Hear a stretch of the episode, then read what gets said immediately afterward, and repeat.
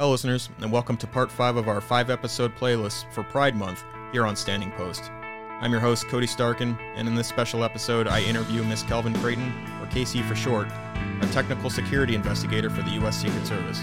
I've spoken about her during the last 4 episodes, and now you finally get to hear her story about who she is and what she does for the Secret Service. Plus her thoughts on Pride Month. I hope you enjoy the episode. Calvin, welcome to the show. I appreciate you taking the time to talk about Pride Month, our special emphasis groups, the LGBT community. I'm really excited to have you on the show to tell your story to the listeners about who you are, what you do, and some of your background. Do you mind introducing yourself to the listeners? Yeah, sure. I am Calvin Creighton. I am a technical security investigator with the United States Secret Service's Technical Security Division. And what is the TSI do? So the TSI is a fairly new position within the United States Secret Service. We are formerly physical security specialists, and now that we have graduated or merged into this new position of technical security investigator. They essentially do the same thing, but the technical security investigator is a law enforcement position, which helps us because we are, being charged with doing protection as well as investigations. We support the dual missions here. So that being law enforcement helps us thoroughly support the investigative portion of our mission. Awesome. And we can kind of go in some more detail a little bit later in the episode, but I primarily want to just get to know you a little bit more about who you are, kind of where you grew up and what you did prior to joining the Secret Service. So maybe we just start with that of what was home life for you? Where did you grow up? Oh, great. So home life for me was awesome. I grew up in PG County, Maryland. So I'm local, and home life was great because I like to call myself a Secret Service baby, if you will. The Secret Service is definitely home for me because my father was here before I was.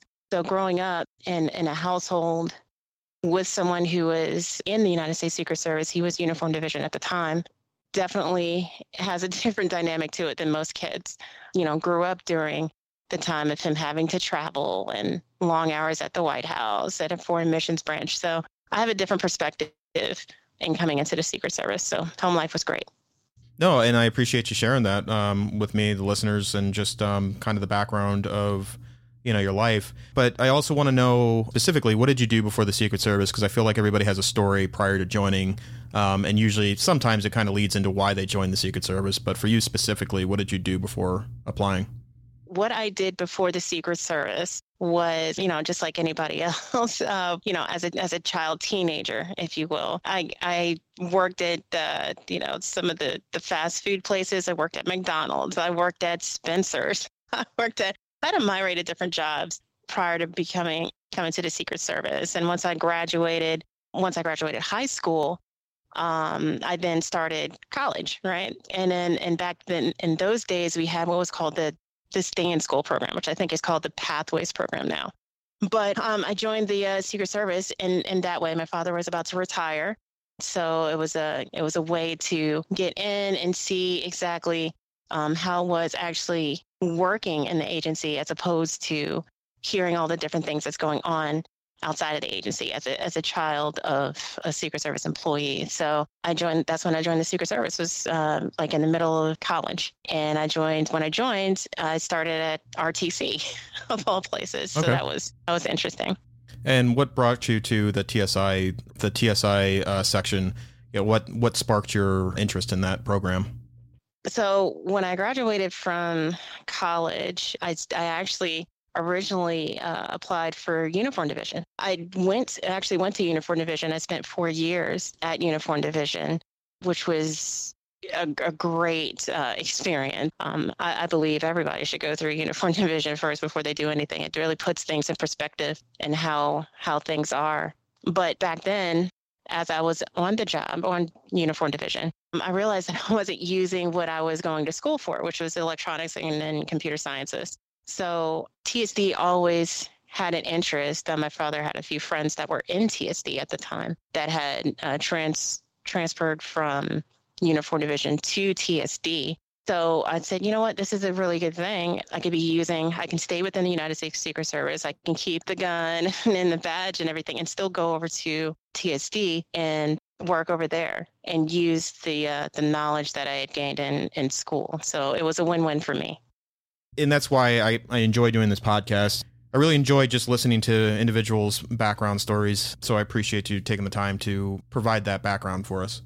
So I think one of the things that I wanted to do is actually kind of transition over to the topic of the episode, but also to discuss kind of this initiative and push that we're doing, because in my other episodes, I kind of alluded to you, Casey, about being this individual that was kind of on this initiative to bring people's attentions to the LGBT community, Pride Month, the special emphasis group. But today, or for this episode, it's about you. It's about what you do for the organization. So please, we're going to kind of talk about some other aspects of your life, but also to discuss some of the initiatives that you've provided to better educate and get individuals in the Secret Service, you know, just aware, so to speak, of the LGBT community and about other individuals that fall within that community within the Secret Service. So thank you again for coming on to discuss this. When we talked before coming on the podcast, you had mentioned that that you were intersex, correct? Yes, that is correct. I really want to learn and understand what that means to you, and what people should be aware of when someone says that to them. So the floor is yours. Do you mind just kind of going in the background of what that means? Sure. Absolutely. It's a huge topic in the news and politics as well, is the huge transgender thing. And there are two different things. I actually did last celebration that we had for Unity Day in 2021, I believe. We did a pronouns class, and I tried to explain exactly what I'm going to explain now, the differences between intersex and transgender. First, let me take a step back. Within the LGBT community, there is, you know, the lesbian, the gay, the bisexual, the transgender, the queer, and then the I and the A. I stands for intersex. So most people don't realize that these two things have nothing, are the one of the only ones that have nothing to do with your sexuality or who you're intimate with, if that makes any sense. So let me start there, that they are completely separate from who or what you're attracted to or are intimate with. Intersex is a person who is biologically or scientifically, if you will, both sexes, right? And there could be a myriad of different ways that you are intersex, but intersex nonetheless, meaning that you have both characteristics biologically of male and female. That could be chromosomally, that could be anatomically as well. And transgender is about your gender and your gender expression. You may have been born one sex, if you will, male or female, but your being and the way you want to express yourself or how you see yourself is the opposite of what you may have been born as.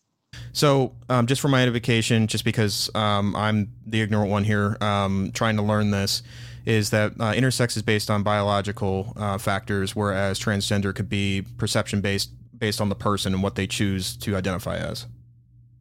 That's correct. I'm very careful with the choice part of it, because, you know, it for some it is a choice. It might be a choice, but not for all of the transgender community. And you know, being transgender means that, you know, you're going from one sex, if you will, and transitioning to the opposite sex on which you formerly either identified were or were quote unquote born as, right? So I am intersex, but I guess by definition, defined as transgender as well, right? Because I went from, and I guess we'll get to this later on, but I went from people not knowing that I was intersex, but what they saw was primarily male, right? Mm-hmm. Unless they looked really deep at me, and none of them did. But I, you know, for medical reasons, I had to let nature take its course, if you will. Mm-hmm. And that's pushed me into you know, switching to the opposite, the opposite sex that most people knew. So, and that's why I'm really careful about the choice, because for some people, it's really not a choice. Well, and maybe that's a question I'd like to ask, just again, from my standpoint, if I know there's a balance, you want to be identified, and correct me if I'm wrong, but you want to be identified for your uniqueness and who you are, and but also, do you want to balance it to where people treat you as, an everyday person that's just, I guess, with lack of better words, just trying to get through life, do your job, support a mission that means something to you, and drive on. Am I correct in thinking that way? That is correct, right? Like, between intersex, transgender, whatever, or anybody from the LGBT community. Overall, that's really all we want. We just want to be like anybody else, for that matter. It'd be like, it's better nowadays. Before, back in the day, the lesbians, the gays had an issue with being at work. You could get fired for being, if they found out. That's, for those out there that were former military this far back, there was a don't ask, don't tell thing that was in place. Right. So there were consequences to people knowing about who you were. Right. Mm-hmm. Intersex and transgender is not so much different, especially, now I wouldn't say these days, but it just happens to be the topic of the day. Right. But yeah, all you want to do is just be normal and be, respect what you see and how we see ourselves, if that makes sense. No, absolutely. And that's probably, as we were kind of talking to each other prior to the interview and coming on to do this episode, I think for me, if I met you in person, I would be fine. I just work with you and what needs to be taken care of.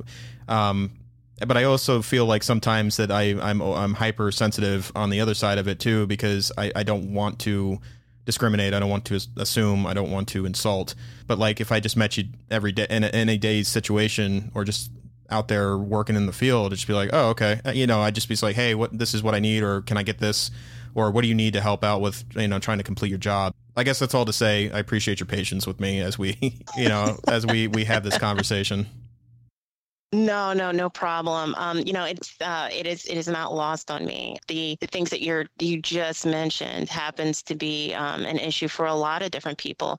Not with it just within the Secret Service, but the government as a whole, right? Because things are changing. Things that we're talking about now are hard conversations that are not easy to have, right? Because just as you said, a lot of people are hypersensitive. Some people are hypersensitive because they don't want to get in trouble and say the wrong thing. But some people are hypersensitive because maybe they have their own, religious bias or anything like that. The best thing I can say is that as long as you are respectful, most people from this community, specifically the intersex or transgender community, if they want to, if they're open about that, will have conversations with you to get you to have a better understanding of what it is. And with that better understanding, with better education, comes better understanding.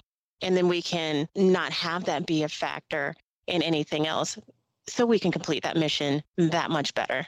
And it goes all the way around. If we know each other better, if we have an idea of what each other is going through and how both sides can be absolutely scared or hypersensitive, right?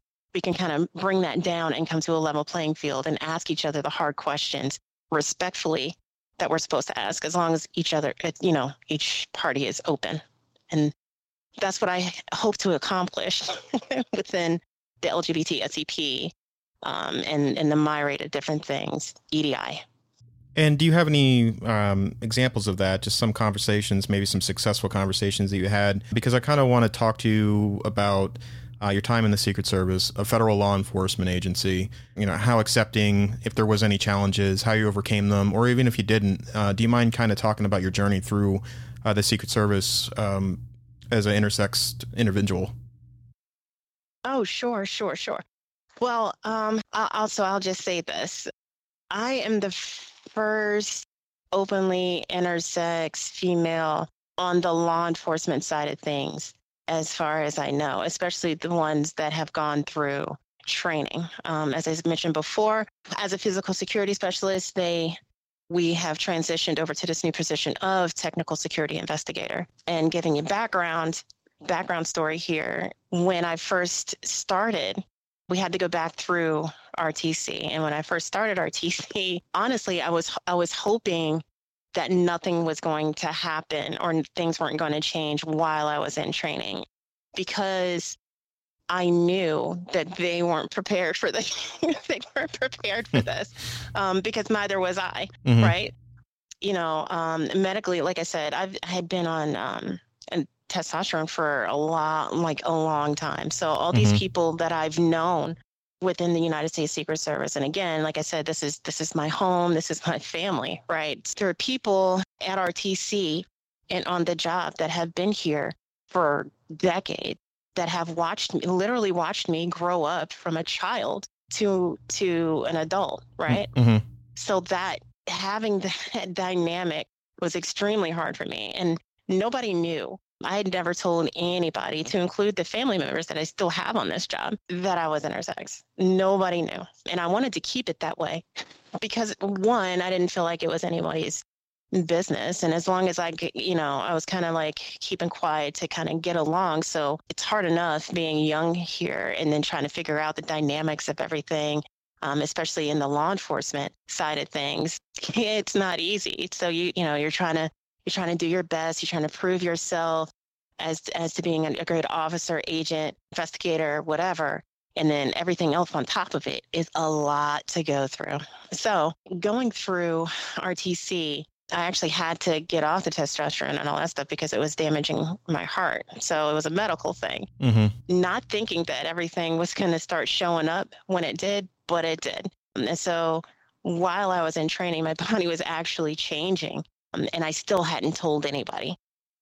So now everybody, as you mentioned, if you see me, yeah, we're going to get the mission done, but they're still having, we're human, right? Mm-hmm. Everybody has questions, but they're not going to ask because they don't feel like that's their place, and they don't want to, and they don't want to get in trouble, or I might be offended or anything like that. So right. That's when the rumor mills start and all that. So it's a lot. RTC wasn't prepared for me, but I had one shining star in RTC, and he actually is currently the current acting manager for the LGBT SEP. He was at training and he helped me out a lot. I knew I had an advocate there who could talk me through a lot, and someone I could actually talk to as well, who had my best interest in mind. So with that being said, training isn't easy already, but if you add, like I said before, if you add the fact that you're a part of the LGBT community, now you're worried about what everybody's going to think of you on top of all of that. One thing, the good thing about this is that I think in conjunction with ASAC Andrew Murphy, or I should say SAC, because he just got promoted to the SAC of Boston. Boston doesn't know how lucky they are right now. They're very lucky. Get very good man. But working with him, I was able to use my experiences to help others coming behind me. So there were some changes being made. For example, I'm not going to be the only one, right? I'm sure there'll be more. And now that there is more of an open conversation, and not only open conversations, but then there's executive orders, there's protections and all that stuff. And millennials they're a totally different breed of their own, right? They're going to mm-hmm. come in here as themselves, and they're not necessarily asking anymore. They're saying that, hey, here's what the paper says. Where is this support that I'm supposed to be getting, right? At that point in time, the service wasn't really, when I went through it, they weren't ready. So for example, now when you come in, if they did decide, if whatever they declare themselves as far as gender is concerned, whatever they declare themselves when they start Flexi, the Federal Law Enforcement Training Center. It's the beginning of the training iteration to become either an officer, agent, or technical security investigator. Everybody starts at Flexi. That's our basic training, if you will.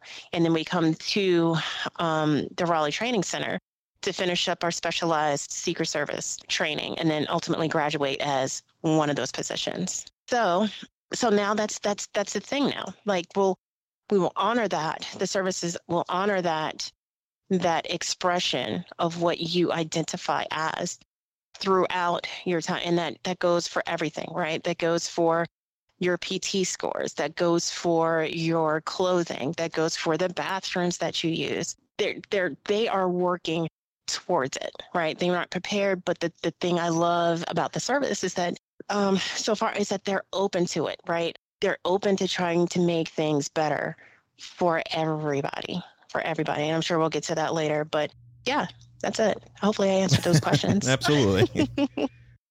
Do you find yourself helping support, or do you help support those that may be in similar situations or just a part of the community? Do you lend an ear? Do you help out? Do you help guide? I absolutely do, right? My experience that I went through in RTC, while it was challenging, it was definitely challenging. I saw that as a, in talking with Mr. Murphy, we both saw that as an opportunity to change things and to, bring the conversation. It's better if people have an example of what you're talking about instead of just speaking about it, kind of tongue in cheek, so to speak. And it makes it personal for you, right? As an example, a lot of families never know that they have someone who's either gay or lesbian in their family. And they may have a lot of talking points because of what's in the news and, all that. But as soon as they find out that somebody close to them is actually part of that community, then it's a different thing. They have a different perspective because now it's actually somebody that they love. So it brings it closer to home, right? So I say that to say that is why I got so involved with the special emphasis program, the LGBT special emphasis program, as well as the other programs. So I'm also part of the Inclusion Engagement Council, the IEC, that we have here that takes topics. It's not LGBT specific, but it is issue specific, where it's another thing where the service has taken the initiative to have something to where we can get people on the council can come together and talk about the different issues that we've talked about in this conversation and making it better for everybody, not just the LGBT community, not just, the separate different communities, because, what I've learned is specifically with my community and really everybody else, right? And the different special emphasis programs is that my issue is their issue and their issue is my issue. We're all interconnected, which is what I preach all the time, is intersectionality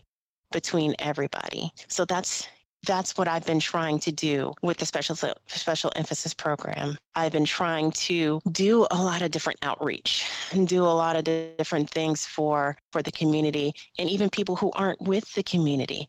So, for example, Officer Technician Hill came in to her position as a recruiter with TADORB, and, from the Office of the Chief for Uniform Division. And they gave her the mission of, hey, you have to recruit for women and the LGBT community. When she came in, she really took her job seriously. She contacted me, I contacted her, we got together over Teams, and she actually sat and really tried to learn the people that she was charged to recruit from, which isn't easy because a lot of people don't know the ins and outs of not the transgender community, but the LGBT community, specifically for the transgender community, right? Because that's what's in the, all the executive orders and all that kind of stuff. But he learned a lot of the facets through. I gave her a makeshift course. I tell her all the time she has gotten her LGBT degree, if you will. For me, she has passed, so she can kind of speak to the issues, and she's a serious ally to the community and for women also. But she came in, she learned and all that stuff, and now she has people that come to her. We have successfully done a lot of different outreach. We're going to 3 different Pride events. I'm doing Teams events to get the for colleges to. Get the message out there that, hey, Secret Service is here and we're open and we're here to protect you and see you through this process so you can become part of this extraordinary agency, which is the United States Secret Service, as yourself, and not have any issues to it. So, and that's what I love about this, right? It's the outreach that we can do, the lives that we can change, both outside the service as well as inside the service. No, and yeah, that was one of the goals to have you on the show, is to talk about those initiatives, those projects, those meetings, those groups, because I want those that may be thinking about joining the organization to know that we have these support systems in place. Absolutely, absolutely, and that's what's got me real. I'm really excited, especially for this Pride season, if you will. The service has all these different programs, but more importantly, we just got a new executive, Mr. Lucius Hires, who is there. I just had a meeting with him the other day, and it was absolutely, it was awesome, because hearing him speak, he's absolutely looking for that for everybody. It's what are the outcomes of being inclusive and diverse, right? It's not just having the people here. Hey, we hired these people, but how are we keeping these people? How are we keeping, from the entry levels all the way up to supervisory? You can say, hey, we're bringing in all these people, but are these people represented in every facet of the United States Secret Service? And I can say today that we can grow here. The things that the service is not prepared for, they're they're actively working towards, and that's what keeps me going when I do these outreaches. I've gotten that question several different times of, hey, you're the first one. That's awesome. How do you, just like you said, hey, how was your time here? And how has it been? Has it gotten better for you? And going through, I've gotten that question about how, hey, you've been through this. How is it for you being out here, recruiting for people, doing outreach in our community after what you've gone through? And that is an interesting question. And at first it kind of stuck me a little bit, because they're right. It seems kind of odd that, if I'm going through things that, I'd be out here, as the Secret Service's biggest cheerleader to get people on board like me. But that's also the answer to the question, right? Nothing is easy. Nothing is easy. And I was the first, right? So I was the first to go through it. I was the first to pretty much change in front of their eyes, right? Most people don't do that in front of everybody, right? I just didn't have a choice in what was going on.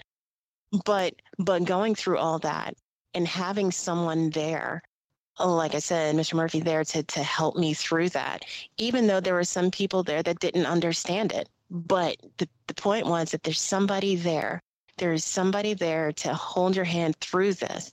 And there's somebody here that you can talk to. There's a safe place for you, so we can make sure that you grow here.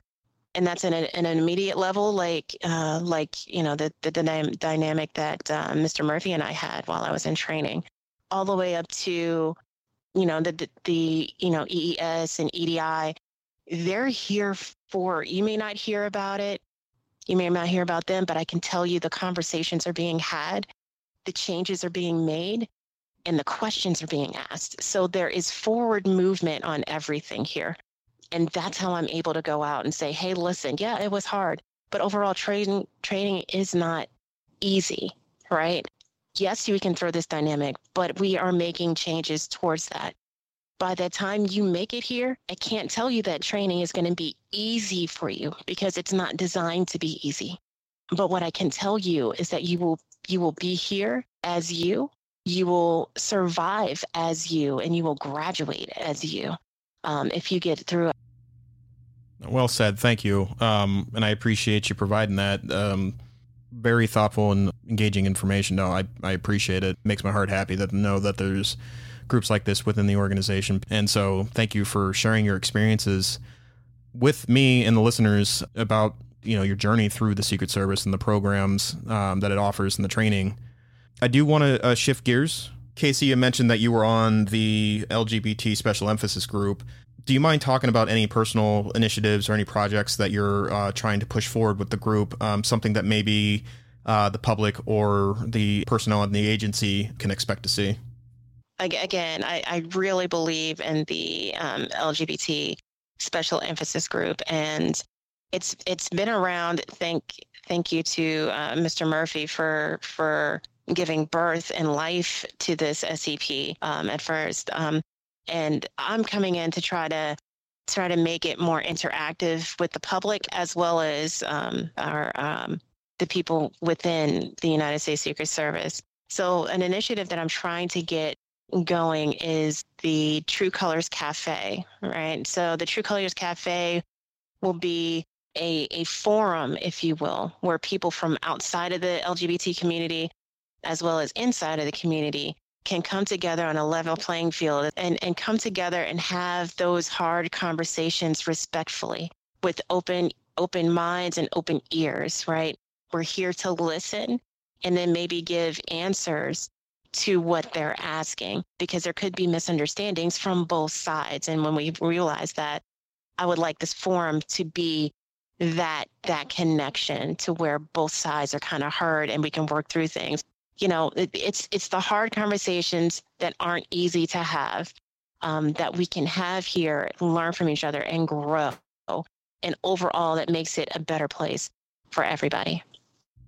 I do want to kind of switch things up here because of the episode is going to air what's traditionally is viewed as Pride Month for the LGBT community.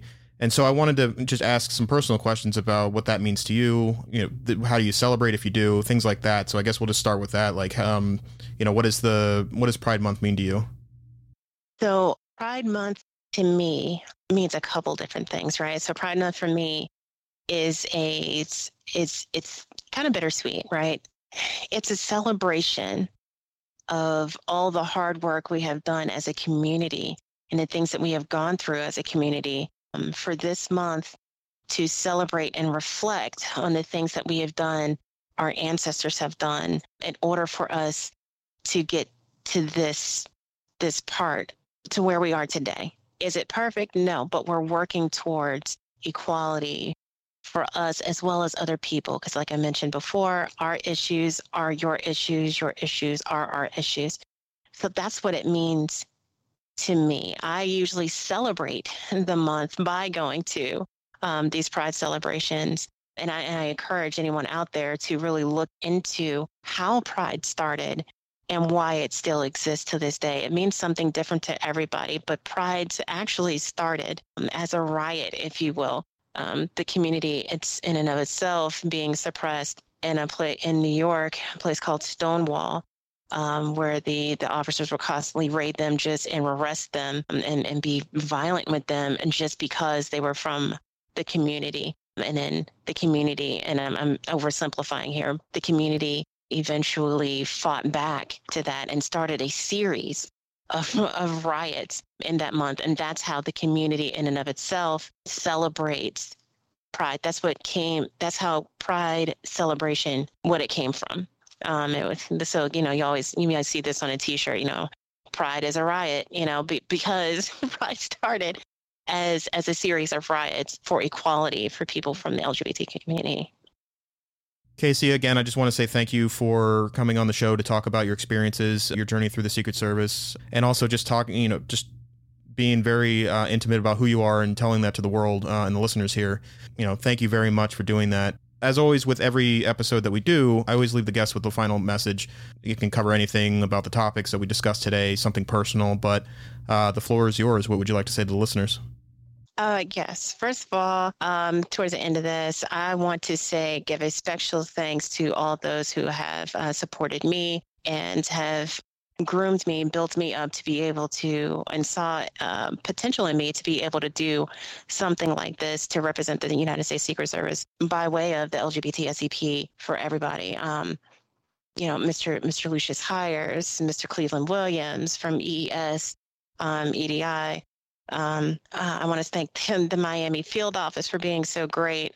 They have been the best in supporting me and my treatment and all that. And then, of course, last but not least, the most important, Mr. Andrew Murphy, for giving me the courage and standing behind me and doing what I'm doing now. For everybody out there, whether you're in the LGBT community or outside the LGBT community, I just want to say that we are here for both of you, for support, should it be from anyone in the LGBT community, and if you're outside of the LGBT community, we're here to kind of answer your questions. Maybe you have questions for people that are on the job that are part of the community, or maybe in your family that are a part of the community, and you need those answers, and you'd like to have those answers answered, or those questions answered. We are here for you. We are here for support and outreach for those who think that maybe the Secret Service may not be for me, or they might not support me, or I can't survive there. I'm here to tell you that you absolutely can survive here. We are making those changes. We have leaders in place that want to make the changes that need to be made for your comfortability, for you to be you and thrive here as a member of the United States Secret Service, whether that be ATP or on the law enforcement side of things. You can be here as well. So that's it. Thanks.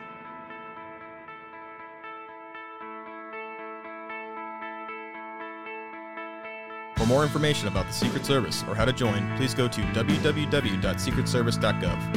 You can listen to our podcast on Apple or Google Podcasts. We also have it available on YouTube. So please leave a comment and a rating. It helps out a lot. And until next time, listeners, stay vigilant.